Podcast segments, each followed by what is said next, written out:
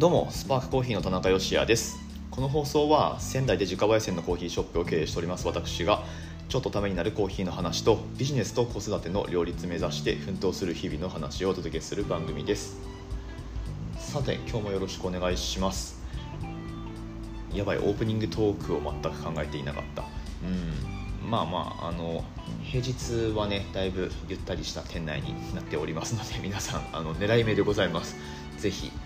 実店舗来られる方は今ねスパークコーヒーだいぶいい感じになってると思いますよ、うん、すごいそぎ落とされたシンプルな感じになってると思います。まあフードはほぼないんですけどクッキーがあるかな？クッキーがあるくらいでランチとかあとなんだろう軽食とかトーストとかやんないんですけど、まあ、その分コーヒーにしっかりフォーカスしてやってますんで、うん、ちゃんとコーヒー飲みたいっていう人結構いるんじゃないですか。なんかのついでとかじゃなくてこうコーヒーだけにフォーカスして、えー、なんだろう。体験がしたいっていう人ねいると思うので、はい、ぜひいらしてください。ベンチに座ってもらうとね僕らと話しやすいと思います。そういう距離感に設計してあるつもりなので、うん、ベンチに座るとねあの視線が僕ら側にどうしても向くようになっているのでなので、まあ、あえてそこに座ってコーヒー飲んでるってことはなんか僕らとお話ししたいのかなっていう風な雰囲気をこっちもキャッチしますんで、はい。ね、話しやすい雰囲気。えー、まあ、もしそういうニーズがあるんであれば作っていこうと思うし、まあ、そうでないのであればね普通に普通にというかあの僕らと視線が合わない席もありますんであのいい方で使ってもらえればと思います。はいまあそんなこんなでお店の宣伝みたいになっちゃいましたけど今日もやっていきましょう。まあ今日のお話ブレンドについてちょっと思うところというか、うん、お話ししていこうと思います。まあ協議会と絡めてっていう話にどうしてもなってしまうんですけれどもであと結論も多分ないと思うんですが、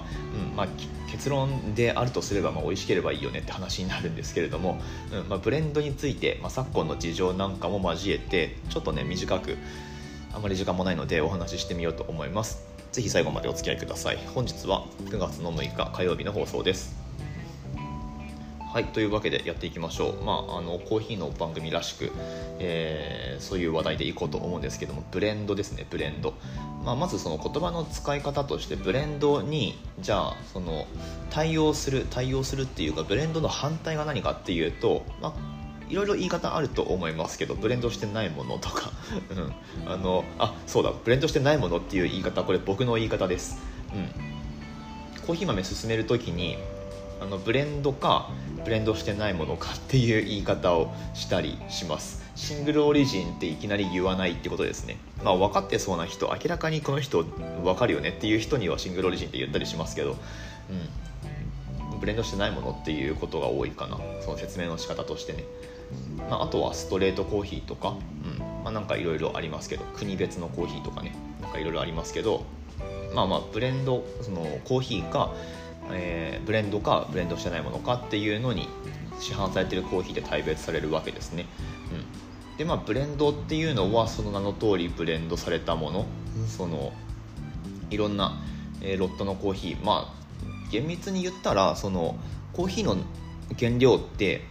袋に入ってるんですよね生の豆って。袋に入ってて、まあ、多くの場合はその麻袋に入ってるんですけど最近だとねバキュームバッグのアルミバッグとかプラスチックバッグに入ってたりもしますけどえっ、とまあそれを一つの個体と考えてでその袋えっ、と、まあ、違う種類の袋の中に入ってる生豆をブレンドっていうかミックスしたもの。これがブレンドっていう、まあ、僕はそういう捉え方をしています。なのであのいろんなケースがあります。まあ、例えばコロンビアとブラジルとエチオピアのブレンドっていうのはもちろん典型的なものですけれども同じその生産国の中で例えばコロンビアの袋に入ってるんだけどその違う農協のものとか、まあ、別にシングルオリジンっていうかそのスペシャルティーコーヒーじゃなくても違うエリアの、えー、農協のものとか、うん。まあ、とにかく違うものとして扱われてる袋からそれぞれ取り出してミックスしたものっていうのがブレンドですね、うん、ちょっといきなり話がややこしくなってきましたけど、はい、まあそのように捉えられてます。で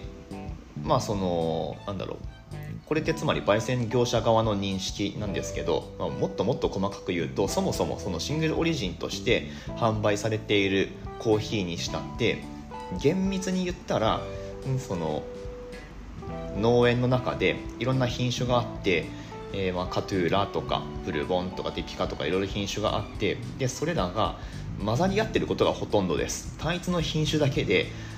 作られたロットっていうのは稀だと思ってもらって大丈夫だだと思うんですけれどもはい。なので、まあ、そうやってこう農園の中でもいろんな種類のコーヒーが混ぜられてるっていう意味合いで言ったら、まあ、それはブレンドと言えるのかもしれないしなんかもう突き詰めるとねあの純粋なものってないんですよ、うん、っていうまあこの最後の方の話はちょっとあまり聞かなかったことにしてほしいんですけどそのブレンドっていうねあの捉え方概念的なものを抑える上ではちょっとややこしくなるので、はい。えーと、すぐ話がそういうふうにいっちゃうんですよね。で話を戻しますけど、まあ、ブレンドかブレンドしてないものかって、まあ、一般的にはその原料原料単位でそのどのマタイに入っているかでその違う種類のマタイのものをミックスすればそれはブレンドだしっていう、まあ、そういう考え方でいいと思います。はい、で、まあ、それでブレンドとまあ、ブレンドしてないものシングルオリジンとかストレートっていう風な分け方がされるんだと思います、うん、でブレンドコーヒーっていうものを製品化しようと思ったらもちろん焙煎する必要があるんですけどその焙煎するタイミングの違いっていうのもブレンドコーヒーを作る上ではまあ、重要だったりします。味に影響してくる部分だと思うんですけれども、まあ、それはプレミックスかアフターミックスかっていうふうによく言われます。プレミックスっていうのは焙煎機にその生豆を投入する段階でその豆違う豆同士を混ぜ合わせて焙煎するっていう、まあ、プレなんで、うんと、焙煎する前にミックスしちゃうっていう、まあ、文字通りですね。でアフターミックスっていうのは焙煎した後、まあそれぞれの、えーまあ、つまりシングルオリジンとして美味しい焼き方っていうので、まあ、基本的には焼き分けた上でミックスする。まあ、焙煎後にブレンドするっていう、まあ、そういう手法があります。これどっちがいい悪いの話ではありません。それぞれに良さがあるし、まあ、プレミックスの方がその焙煎豆の在庫管理がしやすいっていうのが実は一番大きなメリットだと思います。でアフターミックスの方はまあその味わい的にえー、まあ、作り手の納得感があるっていう、うんまあ、そこに落ち着くと思うんですけど、はい、なんか作り手の納得感があるっていうちょっと意地悪な言い方したのは、まあ、必ずしも味がいいのがアフターミックスだとは僕は思ってないからなんですよね、うん。まあ、プレミックスでも美味しいブレンドなんていくらでもあると思うしプレミックスにした場合にその、まあ、ミックスされた状態の生の豆を、まあ、一つの生豆として振る舞っているかのように扱うわけですね、うん。まあ、厳密にはもちろんそうじゃないんだけどそのあるプロファイルで焼いた時に例えばそのさっきのブラジルコロンビアエチオピアのブレンドを作るっていう、まあ、しかもそれをプレミックスするっていう風になった時に多分ねそのあるプロファイルで焼いた時に必ずしもそのエチオピア単体で焼いた時とブラジル単体で焼いた時コロンビア単体で焼いた時にフィットするプロファイルかっていうとそれはもちろん違うんですけどただその結果として出来上がったものがそれぞれの短所を補完し合ってる、まあ、つまり美味しい味わいになってるんであれば僕はそれで全然構わないなというふうに思ってます。で逆にそのアフターミックスの場合だと、まあ、それぞれで美味しいプロファイルで焼き上げてるっていうのはまあそれはそうなんですけどまあ、だからといっていつもプレミックスよりも味がいいかっていうと、まあ、これはそうとも限らないんですよね。うん。まあ、結果やっぱりその結論としては美味しければいいっていうそういうことになるんですけれども、はい、でちょっとあまり時間もないのでじゃあなんか競技会においてはブレンドの仕方てというものがあるかっていうと、まあ、おそらくは大体アフターミックスなんだと思います、まあ、でもそれは確かにそれぞれ適した焙煎度合いで焙煎したものでミックスした方がいろんなパターンを作りやすいっていう、まあ、そういう観点で言ってもアフターミックスにするっていう、まあ、その一択なんだと思います。プレミックスだとねあのそれぞれ焙煎しなきゃいけないのでまあまああと味的にもさすがにアフターミックスの方が違いが分かりやすいっていうかねそういうのもあると思うし、まあ、あとは競技会みたいなそのすげえハイエンドな世界になってくるとグラインド時にブレンドするっていうか、うんまあ、それぞれ違った引き目でグラインドしてでそれを合わせて、まあ、エスプレッソなりドリップなりで抽出するっていう、まあ、そういうことをやってくるバリスタもいますね。むしろそっちの方が競技会においては僕もいいような気がしますけどこの手法は2016年のえ、ー、と WBC ですねワールドバリスチャンピオンシップのダブリン大会の時に日本代表のレッグコーヒーの岩瀬さんが、まあ、岩瀬さんその時準優勝しましたけど提案したやり方としてまあエスプレッソにおいてはそこで世界に広まった感じですかね、うん、インターウィーブっていう言葉を使ってその違った引き目でその違うコーヒー同士をこう織り込むような織り込んでなんかこう新たな、えー、味わいを作るみたいなそういう捉え方でインターウィーブっていう言葉を使ってらしたんですけれどもはい。まあ、そういうことをやってましたよと。その時彼は EK43 とあとは K30 ですね、まあ、あのスポンサーグラインダー2種類どっちも使って引き分けてでそれを後からミックスして抽出してっていう、まあ、そういうことをやったんですけど、はい、競技会においてのブレンドの仕方って、まあ、一例としてはそんな感じ、うん。まあ、あとはそのどうブラインドするかっていうのもそうだしブレンドでそもそも国えっと、国別のブレンドを作るんじゃなくって同じ国同士で国っていうかその生産者まで同じで豆のロットまで同じで焙煎度合いを変えてブレンドするとかね、うん。まあ、いろんなバリエーションが生まれてきてるっていうのが、まあ、昨今の競技会事情なんだと思います、まあ、ちょうどねジャパンブリュワーズカップで優勝した、えー、小野ひかるさんなんかもそういう手法をとってましたしあとはそうだなエイジング違いでブレンドするっていう人もいましたね、うん。まあ、同じコーヒー使うんだけど焙煎した日でその味の出方が違うので少しエイジング長めに取ったものとフレッシュなバッチをブレンドして抽出するっていう人もいるし、まあ、結構そのブレンドのバリエーションっていろいろ今広がってきてるんだと思います。あと考えられるのは何だろうな、まあ、でもそのくらいかな。焙煎度合い違いと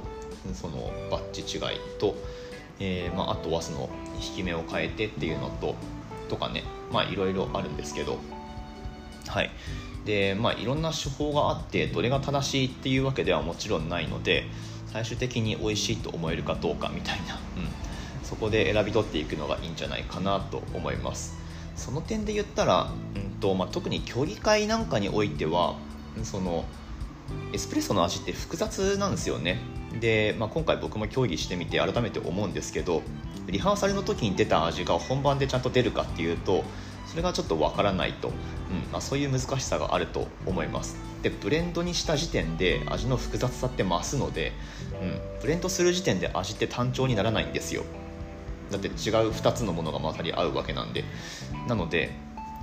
多分ね僕の記憶の中でここ10年くらいでワールドバリスタチャンピオンシップでブレンド使って優勝したバリスタっていうのはまだいないはずですね。どうだっけ？この間のディエゴもユーゲノイエスだけで優勝したんじゃなかったかな？あブレンドだったかな？どうだろう？ブレンドだったかもしれない。まあまああのだとしてもすごい最近ようやくブレンドが出てきたっていう感じでしょうかね。まあそれだけエスプレッソのブレンドってまあ、実は難しい。味を安定させるためのブレンドとか言うんですけど実は結構なかなか ブレも多いし難しいなっていうのが、えー、正直なところで。なので今お店のエスプレッソとして提供しているコーヒーも、まあ、ブラジルのシングルオリジンのやつ一応、まあ、その農園の中でブレンドはもちろんされてるけどブラジルのダテラ農園のやつを使ってる感じですね。はい。いやブレンドって難しいっすよ。難しいから面白いっていうふうにも言えると思うんですけどはい。なんかだいぶ一人語り独り言っぽくなってきたのでこの辺で終わりにしようと思いますけど、まあ、結局のところ美味しければ何でもいいと思うのではい。えーとまあ、特にねシングルオリジンばっかり飲んでますよっていう人は、まあ、たまにはブレンド飲んでみるのも、うん、いいんじゃないでしょうか。面白いと思いますよ。という強引にまとめたところで今日は終わりにしていこうかなと思います。はい最後までお聴きくださいましてありがとうございました。このまあブレンドについての話題とかもうちょっと深掘って聞きたいよっていう方います？どうでしょう？なんかあのそれ以外でもご要望あればスタンド FM とか Twitter とか活用してみてください、まあ、インスタの DM とかでもいいですしね。聞いてますよっていう何かしらリアクションくれれば嬉しく思います。はい、スパークコーヒーのオンラインストアは楽天市場に出店しております。放送の詳細欄にリンク貼ってありますのでまあ、ブレンドもシングルオリジンも取り揃えてお待ちしておりますのでぜひご注文いただければと思っております。ということで明日の放送でまたお会いしましょう。美味しいコーヒーで一日が輝く。Good Coffee. Sparks Your Day. スパークコーヒーの田中でした。